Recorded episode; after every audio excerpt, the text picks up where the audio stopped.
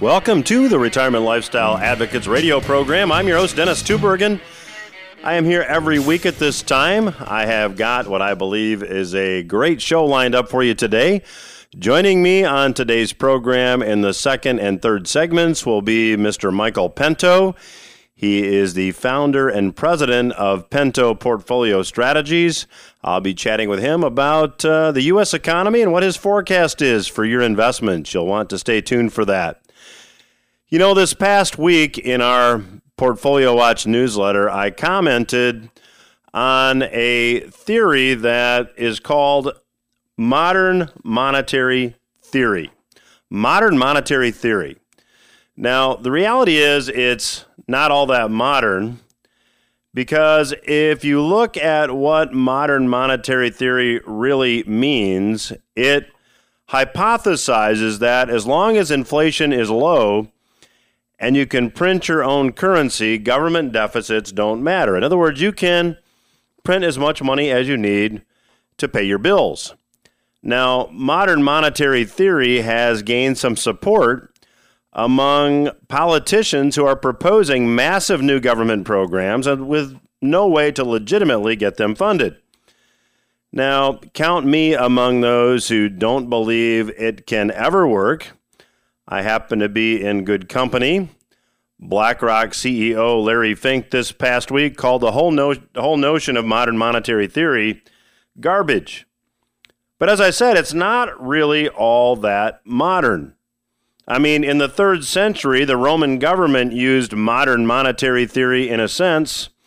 It started paying its bills by making coins with higher and higher denominations. And it had to do this because the denarius over the course of several hundred years went from being pure silver it had tangible real value to something that was really comprised of nothing more than worthless alloys.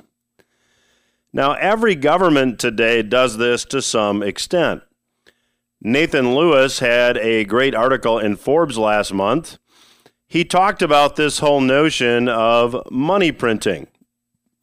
He, he cited that beginning with the Bank of England in 1694, central banks were private, for profit institutions.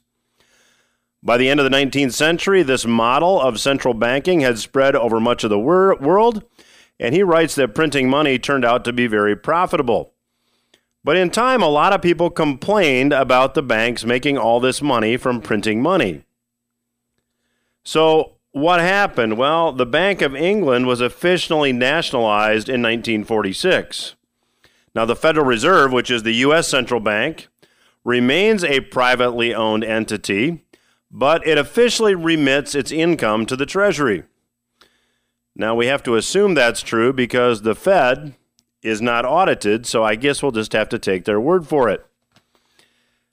Now, Mr. Lewis continues by writing this Recently, the Federal Reserve held U.S. Treasury securities amounting to about $2.2 trillion. The interest income from this is remitted back to the Treasury. In 2017, it amounted to $80 billion. The Treasury pays the Fed, and the Fed gives the money back to the Treasury. It's as if the Treasury paid nothing at all. In effect, the interest rate on these bonds is zero. If you issue a bond and never pay either interest or principal, then it is as if you made them disappear. The Treasury has, over the course of decades, managed to make $2.2 trillion of bonds disappear. This is functionally similar, Mr. Lewis writes, to if the Treasury simply ordered up 2.2 trillion in the form of $100 bills on forklift pallets and then used them to pay bills. So, certainly, there is some benefit to politicians that like to spend too much money to use this theory called modern monetary theory. But again, not all that modern at all. Now, with the money printing that's taken place, why have not we seen massive inflation? Well, One, private sector debt levels are really high, which has a deflationary effect.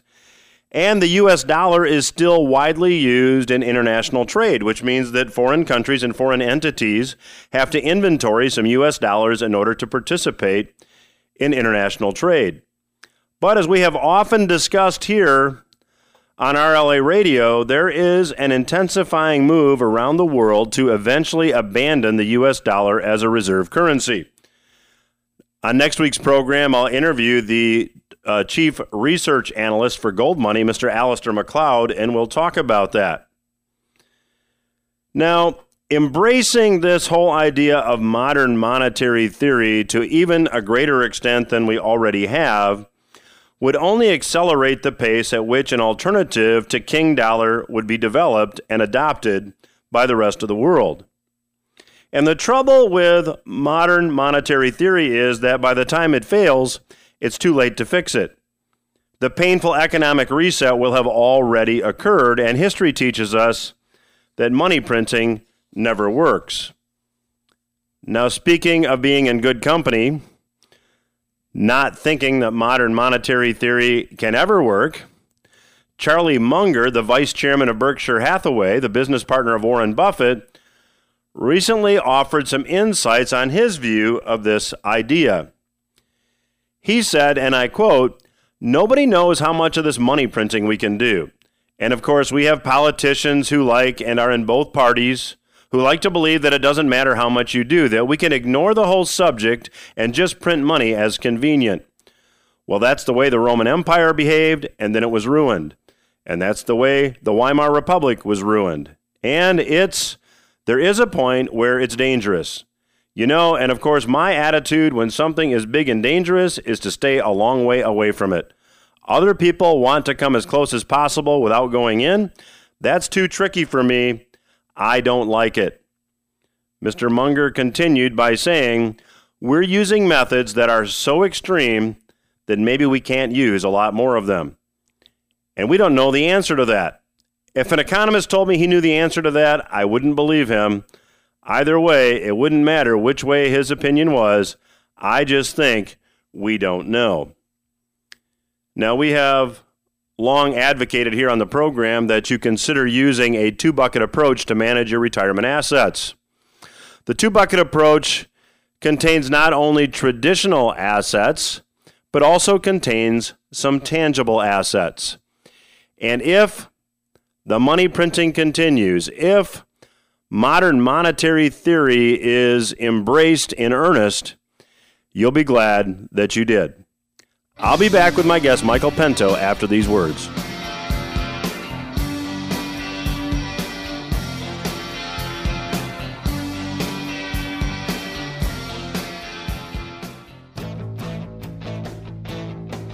Dennis Tubbergen here, host of the Retirement Lifestyle Advocates radio program.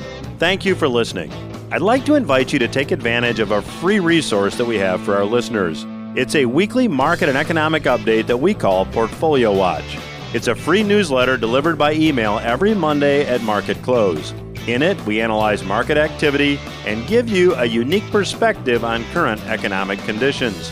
To get the weekly Portfolio Watch report delivered to you each week free, just visit rla.yourportfoliowatch.com. That's rla.portfoliowatch.com. In Portfolio Watch, we track market and economic activity every week and monitor and update our forecast for your money.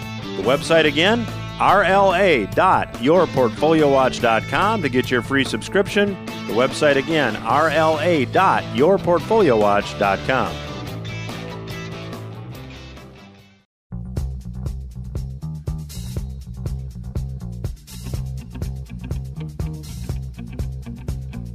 I'm very pleased to have as a returning guest on RLA Radio Mr. Michael Pento. Uh, Michael is the president and founder of Pento Portfolio Strategies. You can learn more about Michael and his company at pentoport.com. That's pentoport.com. Uh, and his most recent book is The Coming Bond Market Collapse, which you can find at Amazon. And there's a great description of the book uh, on the website as well. And Michael, welcome back to the program. Nice to have you. Always good to be back, Dennis. Well, Michael, let's talk a little bit about your book, The Coming Bond Market Collapse, uh, because in the book, um, you describe that, in your opinion anyway, the United States is approaching the end stage of what you describe as the biggest asset bubble in history. And for those folks that have lived through the real estate crisis, that have read about the stock market collapse at the end of the Great Depression, that's a big statement. Can you explain? Well, maybe it's the second biggest bubble now on retrospect, Dennis. Probably the biggest bubble ever in the history of economics is the faith in fiat currencies. You know, as to why anybody believes that they should hold faith in the purchasing power of confetti printed by central banks is ridiculous, especially now. You know, we learned recently that Mario Draghi, for example, you know, he just ended his quantitative easing program in December of last year. He was supposed to raise interest rates in the summer from not not from, you know, 5% or 4%, from a negative level. Okay? So the deposit rate with the ECB is that you loan money, you have reserves as a bank to the ECB and they charge you for that privilege. So they want you to loan that money out as fast as possible. That's the ECB strategy. So rates in, in going out on the German Bund 10 years were 0.1% on a German Bund. This is how warped and distorted interest rates have become throughout the world. And Mario Draghi was supposed to go down the road of raising interest rates finally. By the way, uh, as, just as a, a note, Mr. Draghi took his tenure as the head of the European Central Bank in 2011. Dennis, do you know how many times he raised rates in those eight years? Let me guess zero. Zero. Zero. We have a, a president of a major central bank who has never raised interest rates one time in his entire tenure of eight years. I mean, that.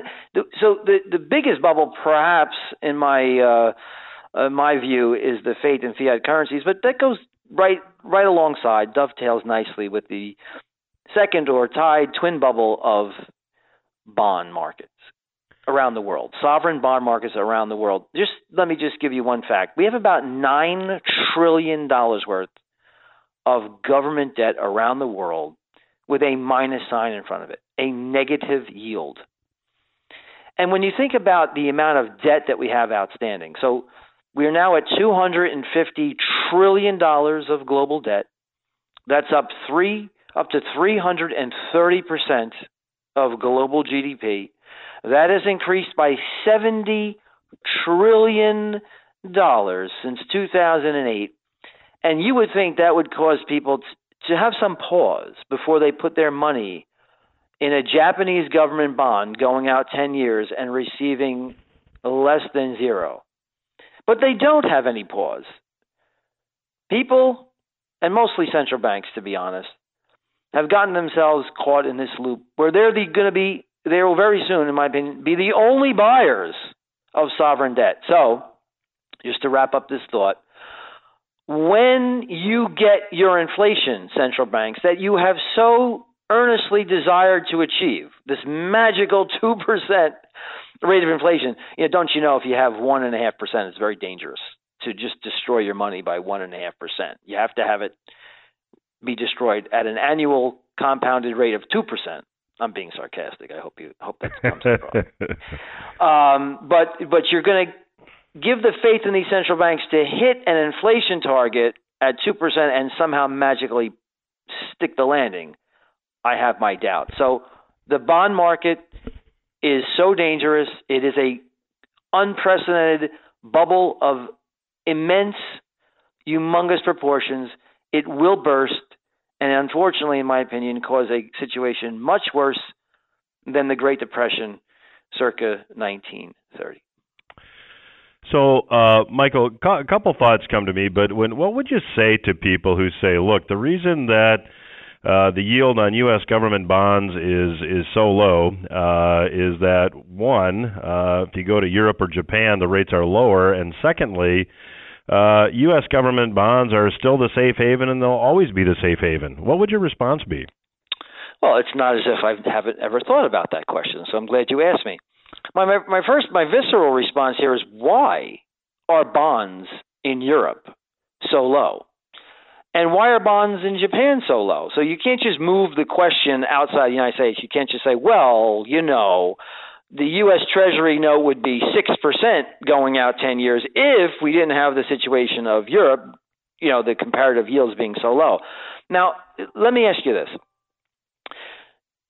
Monthly quantitative easing in this world was $180 billion a month. That was the average amount in 2016, 2017.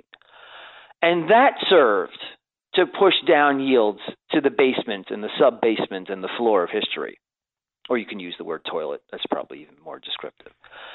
So think about this QE has ended in the United States, it has ended in Europe, and it still is in place only in Japan primarily. The Bank of England is, is no longer in QE either. So if you look at major global central banks, the only one still out there printing money, like Al Capone, is the Bank of Japan. So if quantitative easing has gone from 180 billion per month dollars worth, 100 billion dollars, 180 billion dollars per month to zero and below zero, the question I have is why haven't bond yields soared in that context? And the only answer I can give you is that the fixed income market is aware, those investors are aware that the global economy is supported by rubber bands, tape, and glue. And we are very close to a deflationary depression worldwide. And that is the reason why bond yields are so low in Japan and in Europe and throughout the world, and why even here in the United States, even though QE ended in 2015, we seem to get can't get off of uh, this uh, gravitational force to pull the 10-year Treasury note down towards two percent and even below. That's my answer. Well, Michael, let me. Uh, we we've had debates on the program with different guests, and we've talked about the fact that uh, if the Federal Reserve were to re-engage, or these central banks around the world were to re-engage in quantitative easing, and they do so at a even a greater extent than they did before, that we could see inflation or hyperinflation. And yet, when you look at private sector debt levels around the world, uh, they point directly to or, or to the deflationary uh, scenario mm-hmm. that that you uh, that you outlined. So, which will it be? I mean, if we see the the stock market crash, the real estate market crash, and, and you're already seeing signs of the economy slowing, yeah, is is are, are we going to see the Fed re-engage? We're going to see both. Well, well, we're going to see both. Well, I you know I the way I manage money I created a model, a 20 point model. It's called the inflation, deflation, and economic cycle model. And that's how I manage money because I realize there's so much debt outstanding in the world that has to be defaulted upon. Now, how governments decide to default upon that debt is all of the relevance in the world. Because if they're going to default on the debt on the on that debt through deflation or explicitly, that means that you want to invest more in treasuries and utilities short-term fixed income and sh- being short the market because that's a devastating deflationary depressionary scenario if they were to restructure the debt. Well, it's the honest way of getting out of this mess the, the, the 250 trillion dollars of global debt. The other way which is uh, the more surreptitious and uh, uh, easier way to get out of this debt is through inflation and that come, comes about through money printing, as we all know. So that's so that's the key. How are they going to default on this debt? Now, central bankers aren't that bright. I, I want to just, uh, uh, I mean, unfortunately, they've made themselves gods, but they're they aren't really even demigods. They're false gods. They've given themselves the power, way too much power, over the cost of money, and the cost of money decides the price of every asset on the planet. But they think they know what they're doing, and clearly they do not. I mean, I just hearken to uh, remember Janet Yellen talking about quantitative tightening being exactly like watching paint dry, or Jerome Powell in early October saying that the quantitative program, tightening program, was on autopilot. And then, you know, the stock market fell apart, the high yield and junk bond market seized up completely, and guess what? All of a sudden, we realized the one true mandate of of central banks is what to make sure we have a protracted, never ending bubble in asset prices. That's their only mandate. It isn't full employment, it isn't stable prices. It's to make sure the stock market never goes down. Isn't that sad? But anyway, pulling back for a second, we saw what I modeled and correctly saw was going to happen in 2018 was that central banks weren't aware of the disaster they created. They didn't understand the trenchant and dangerous move from 180 billion of QE per month to negative. They didn't understand raising, as far as the Fed's concerned, they didn't quite grasp raising interest rates nine times since 2015, December 2015, while you're also selling a half a trillion dollars, $500 billion of your balance sheet at the same time, concurrently. They didn't understand how deflationary that was going to be. And they learned very clearly and very quickly, I might add, in the fall of 2018. So the answer to your question is both. There will be periods of massive destruction and deflation and depression, but there will also be times of stagflation and intractable inflation. And if you understand where we are, you can model that divergence and and invest appropriately across that spectrum. I believe you'll generate a ton of alpha alpha for your portfolio. Well, we're going to, in the next segment, talk a little bit about specific investment strategies. If you're just joining us, we're chatting today with Michael Pento. He is the president and founder of Pento Portfolio Strategies. You can learn more about his work at pentoport.com. And uh, we have just a couple minutes left in this segment, Michael. T- tell me what you envision Fed policy to be moving ahead. Well, um, as I said in the uh, a few minutes ago, um, prior to today, just going back a few quarters, the policy from the Federal Reserve was to normalize interest rates. You Don't forget, back in October of 2018, Jerome Powell said that we're going to have to go to neutral. So neutral, according to their R star Fed funds rate, would be neutral around two and a half percent, and then go for a period of time about hundred basis points over their neutral rate of two and a half percent. So the, that's what really spooked the stock market. They thought they were going to go to two, from two and a, from two and a quarter, two and a half to three and a half, stay there for about a year as they continue to drain over two trillion dollars off of the Fed's balance sheet. Well, that plan didn't really work. So what I see from central banks around the world is a return back to zero. I mean, they are stuck because what they never realized, Dennis, is that when you take interest rates to 0% and below in order to bail out asset bubbles, which you engender is a massive increase in debt levels. And at the same time, the gap between asset prices and the underlying economy explodes. That, that gap widens incredibly. So you have today a situation where asset prices in the United States, if you look at the market cap of equities, it's back close to 150%, one and a half times the underlying economy. So you have debt that's growing much faster than the economy, asset prices that, that are growing much, much faster than the economy. So hence, there is no escape. But you ask me what I think they'll do?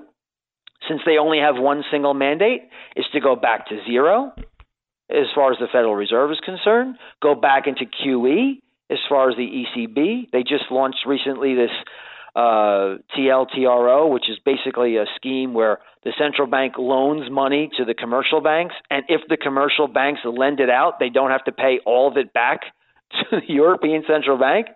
I mean, it's a great idea. It's a wonderful idea, but they all lead to the same conclusion that interest rates in nominal terms will be stuck near zero forever, and in real terms, they're going to grow further and further negative. And I just want to wrap this up, this this uh, your question with this one thought. If if the Bank of Japan is stuck at a negative interest rate and never ended QE, if the ECB is stuck at a negative rate and is going back to another a third round of this TLTRO lending facility, do you really believe the the central bank of the United States can raise interest rates?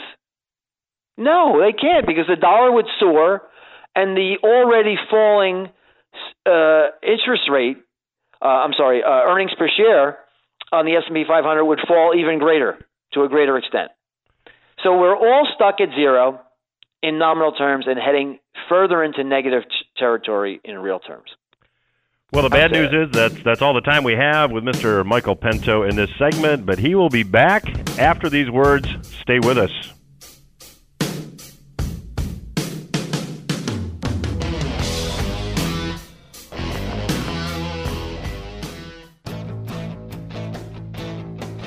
Dennis Tubbergen here, host of the Retirement Lifestyle Advocates radio program. Thank you for listening. I'd like to invite you to take advantage of a free resource that we have for our listeners.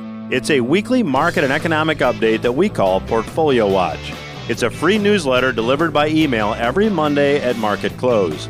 In it, we analyze market activity and give you a unique perspective on current economic conditions. To get the weekly Portfolio Watch report delivered to you each week free, just visit rla.yourportfoliowatch.com. That's rla.portfoliowatch.com. In Portfolio Watch, we track market and economic activity every week and monitor and update our forecast for your money.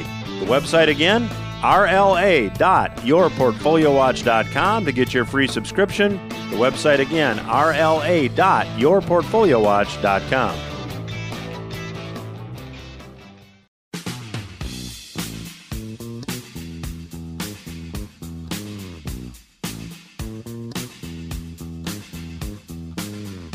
Welcome back to RLA Radio. I am your host, Dennis Tubbergen. Joining me on today's program is Mr. Michael Pento. Uh, Michael is the president and founder of Pento Portfolio Strategies.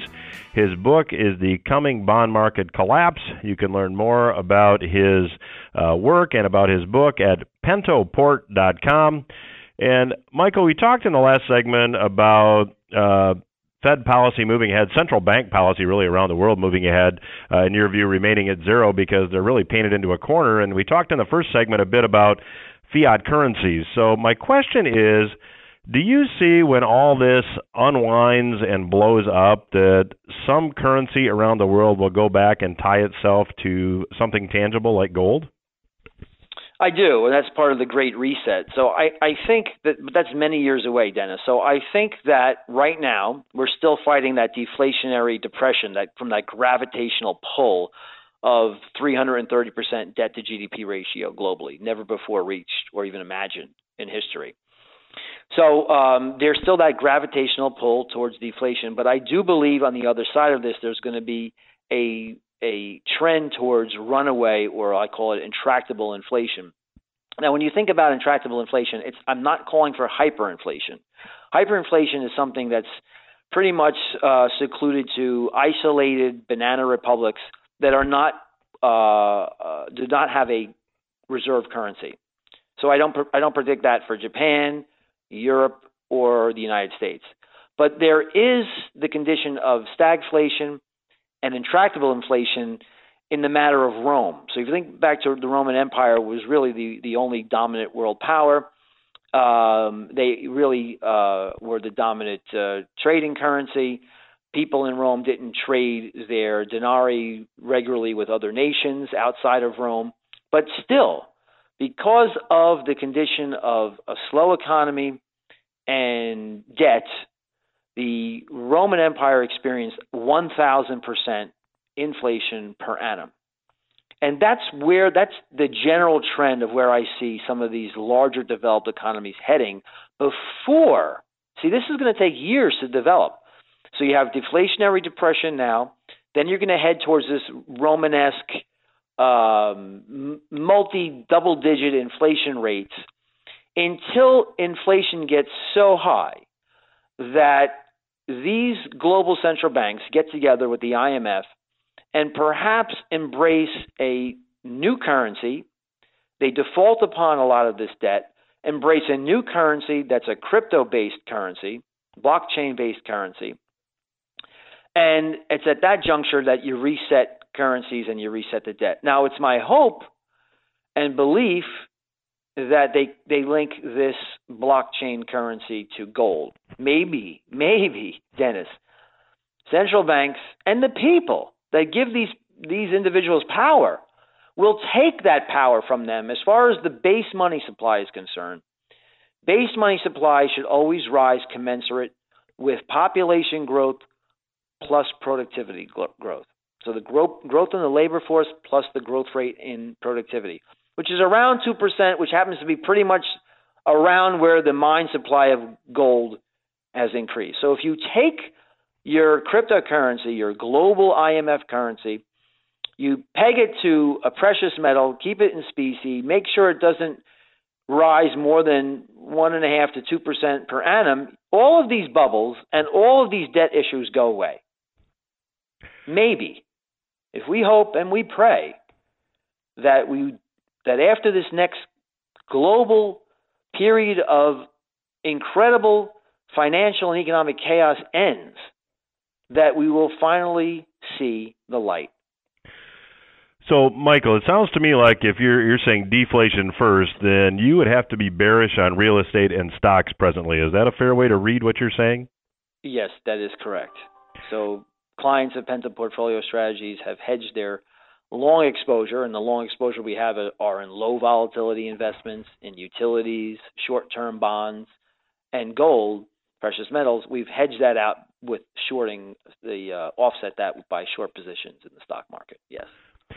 And you know, Michael, there's a there's a story that's really not being discussed much, but uh, I think it's going to be something that uh, we're, we're going to hear more about as as the years pass, and that is this whole level of underfunded pensions at the at the state level. What's your take on that? So uh, we have about four trillion dollars of uh, un, underfunded liabilities in the uh, pension programs in the United States alone. Um, this is one of the reasons why you see central bankers caught so if you think about these underfunded pension plans, what did they do when they took interest rates to zero percent? Of course, they weren't making their seven or eight percent per annum uh, uh, goals in order to make these plans solvent, because yields were, were ne- were never anywhere close to that around the world. So they went out along the the risk curve, and what did they do? They went more and more into equities, further and further out on the risk curve, and further away from treasuries and into junk bonds. So in November, in December uh, of last year, when the junk bond market froze up and stock market went down 25 to 30 percent, depending on which average you're looking at, um, the Russell 2000 dropped 30 percent in just a couple of weeks. Um, you know that all these pension plans would be insolvent permanently. They're even more insolvent than they already are, Dennis. So the, the central bank has no choice but to pursue aggressively a attack towards inflation. And that, by the way, isn't just a central banker uh, uh, prerogative. That's going to be seen more and more in the fiscal side of the ledger. So you're going to see more and more um, candidates like uh, we we always talk about this AOC person in the United States. I try not to mention her name, but people like her, like Bernie Madoff, who believe in you know the, they're embracing the modern uh, monetary theory where hey, we we have our own printing press. Why do we even bother taxing people at all? Let's just, you know, spend money in the most unproductive manner and we'll just print it. And I'm sure that'll work out well because it's never been tried before. and I'm sure those, you know, you know, these people are very ignorant people when it comes to economics and mathematics. So, you know, I'm not. I, I guess I'm surprised, but maybe I'm not that surprised. But that's where we're headed. So we're he- we're headed for um, runaway debt, run, we're already there. Runaway deficits. Don't forget the deficit in the United States is 1.2 trillion dollars in fiscal 2019, which is started in October of last year. Um, that's in the good times, Dennis. You're talking about five or six percent deficits to GDP in the good times. You know, when when you have a recession, debt runs up by another trillion or trillion and a half dollars. So you're looking at uh, deficits, annual deficits as a percentage of GDP could be 15% or higher. So, you know, this is a very scary time. And I, again, I, I, when I come on these interviews, I try to tell people I'm not a permanent Cassandra. I'm not a perma bear. I'm just laying out the facts. I mean, it is a fact that we have $9 trillion or so of negative yielding bonds around the world. I didn't make up that number. This is a totally new paradigm. I don't know how you how old you are, Dennis, but did you ever man, um, imagine that sovereign nations in the developed world across the globe would have negative yields to the tune of almost $10 trillion? This is, a, this is totally new. Did you ever believe that central banks would be printing money uh, and buying corporate bonds? That has happened. Did you ever believe that the central bank of, of Europe would be loaning money out in perpetuity for the third time now, with, without end, and then and have it lent out in a negative uh, interest rate environment? So these are these are unusual times where we have uh, asset bubbles that have totally detached from underlying growth. You have massive amounts of debt, and you have uh, the entire fixed income spectrum um, in a massive and dangerous bubble. Well, we're going to have to leave it there. Unfortunately, the clock tells us we have to stop. Um, our guest today has been Mr. Michael Pento. I would encourage you to check out his website at pentoport.com. His book is The Coming Bond Market Collapse. And, uh, Michael, always a pleasure to have you on the program. Thanks for a terrific interview. Always good to be back on with you, Dennis. Look forward to the next occasion. RLA Radio will be back after these words. Stay with us.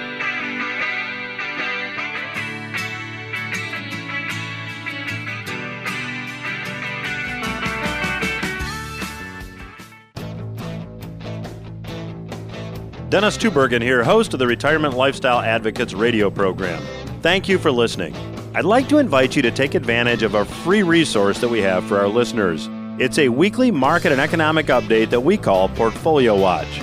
It's a free newsletter delivered by email every Monday at market close. In it, we analyze market activity and give you a unique perspective on current economic conditions.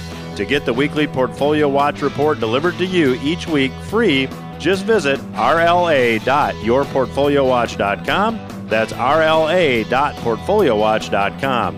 In Portfolio Watch, we track market and economic activity every week and monitor and update our forecast for your money. The website again, rla.yourportfoliowatch.com to get your free subscription. The website again, rla.yourportfoliowatch.com.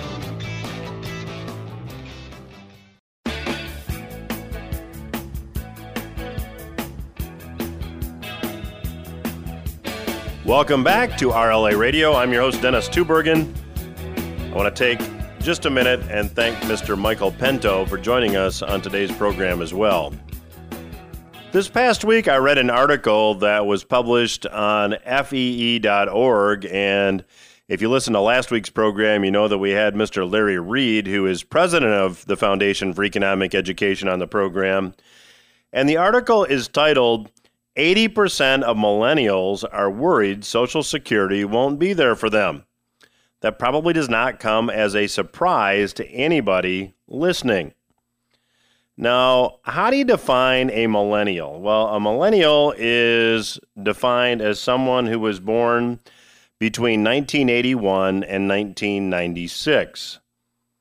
That means today, anybody between the ages of 23 and 38 would be considered a millennial. Now, Social Security is basically a hand to mouth program. The article uh, talks about the Social Security Trust Fund. However, uh, I pulled out an article that does a nice job of explaining how the Social Security Trust Fund actually works. I'll share that with you momentarily. However, when I talk at a Social Security maximization event, I explain that the Social Security Trust Fund is akin to me reaching into my briefcase and grabbing my emergency check and writing it out for $1 trillion and then declaring myself to be the world's first trillionaire. It's a trillion dollars on paper. However, if I go to the bank and try to cash that check, that's when the problems will begin. That's the Social Security Trust Fund. It exists only as an accounting function. Now, there's an article that was published by the Heritage Foundation written by David John, and this article was written 15 years ago. It's really telling. I'm going to give you just a little bit from the article. Mr. John starts by saying As political leaders debate how to best fix Social Security, many policymakers are focusing on the wrong issue. Their sole concern seems to be the date when the Social Security Retirement and Survivors Trust Fund will run out of its paper assets. This mistaken emphasis misses the fundamental point about Social Security's problems. There is no cash in the Social Security Trust Fund, and there has never been any. The Social Security Trust Fund is merely an accounting device filled with IOUs that future taxpayers must repay. Mr. John writes Far too soon, payroll taxes will be insufficient to pay all of the promised benefits. Well, we are now at the point that Mr. John warned us about. More money is going out in Social Security benefits than is coming in in the form of Social Security taxes. Now, to go back and look at actually how this trust fund works, if you go to work, Social Security taxes are withheld from your paycheck. Your employer then periodically sends a lump sum payment to the U.S. Treasury that includes all the income taxes and Social Security taxes and Medicare payroll taxes paid by you, withheld from your paycheck, and the matching, they're called contributions, but let's call them what they really are. They're taxes and the matching taxes paid by your employer. Now, the Treasury receives the payroll taxes and they pay the monthly benefits out on behalf of the Social Security Administration. So the money stays in the hands of the Treasury until it's either paid out as Social Security benefits or until the government spends it in some other way. The reality is, no money ever goes into the trust fund. The trust fund balance is the result of two accounting entries by the Treasury. First, the Treasury estimates how much of the tax receipts are Social Security taxes and credits the Social Security Trust Fund with that amount. Then the Treasury subtracts the total amount paid monthly in Social Security benefits and benefits from the trust fund balance. No money actually changes hands. These are just accounting entries. So now Social Security taxes are still credited. Keep in mind, no money actually gets deposited into the trust fund, it's an accounting entry. And as benefits are paid, which are now more than the taxes that actually are uh, paid into the Treasury, that trust fund balance actually now is beginning to diminish. But it's a it's a diminishment to use that word in paper only. This is really just another deficit spending program at this point by the government. Now, these special issue treasury bonds are really nothing more than IOUs. They're no more than, they're not a lot different than the trillion dollar check that I wrote myself, which isn't backed by a trillion dollars. Now, Transamerica Center for Retirement did a study and it said that, and it concluded that most workers, most millennials, are concerned about Social Security. They're concerned it won't be there, but they're also depending on it as a meaningful source of income during retirement. Now, that is a problem. So, how do we fix this? Well, Gregory Bresiger, who is a writer for the Foundation for Economic Education, says that it's got to be radical change. And he quotes F.A. Hayek, who back in the 30s wrote a book called The Road to Serfdom. In fact, if you haven't read it, I would encourage you to do so. I am just listening to it again now. He asked that does anyone think that the average skilled worker is better off because the government spends his money for him? Now, if you take a look at the Social Security Trust Fund, one would have to argue no. And Gregory in the article says if someone contributed $300 a month into a retirement account for 40 years and put it into stocks from the time they were in their 20s until their 60s and averaged slightly over 8% per year, which in this environment might be admittedly optimistic, they would have $1.4 million at the end of 40 years. Today, the average Social Security recipient gets $17,000 a year from the government. Now, Greg makes a great point in the article. He said, Won't some folks badly invest their money? He said, For sure, you can't argue that people will make bad decisions in investing. But you cannot argue the government has made good decisions. You can't do worse than zero, and that is what is in the Social Security Trust Fund. So if you're listening this to this program today and you are among the millennials, you need to take responsibility for your own retirement. Will there be Social Security benefits? I don't know, but certainly you want to take matters into your own hands. And this is not just a problem with Social Security. Many state pensions who have been managed by politicians are also significantly underfunded. We have resources available if you'd like to learn more at our website. The website is retirementlifestyleadvocates.com. Retirementlifestyleadvocates.com is the website. Uh, you can get links there to the Retirement Lifestyle Advocates radio program podcast. If you want to listen to an interview again, that's available on the website.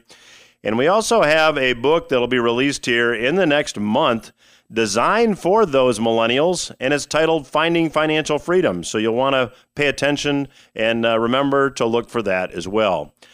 That's our program for this week. Hope you got something you can use. Talk to you again next week.